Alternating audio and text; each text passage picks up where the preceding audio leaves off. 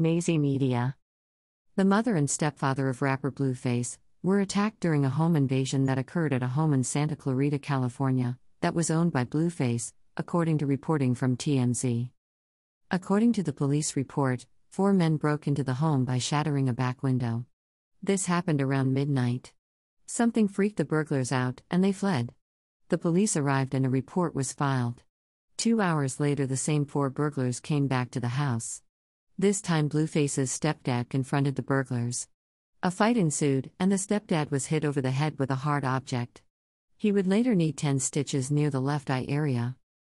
No arrests have been made so far, but police say they believe Blueface was the intended target. Philadelphia, Pennsylvania.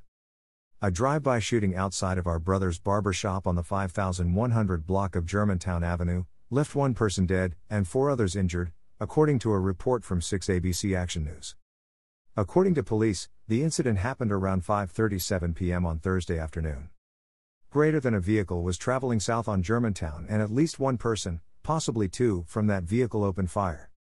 Deputy Commissioner Ben Neisch with the Philadelphia Police Department said, "Police say a 28-year-old man was killed after he was shot once in the head. A 62-year-old man, 41-year-old man, a 29-year-old man, and a 28-year-old woman were injured during the gunfire.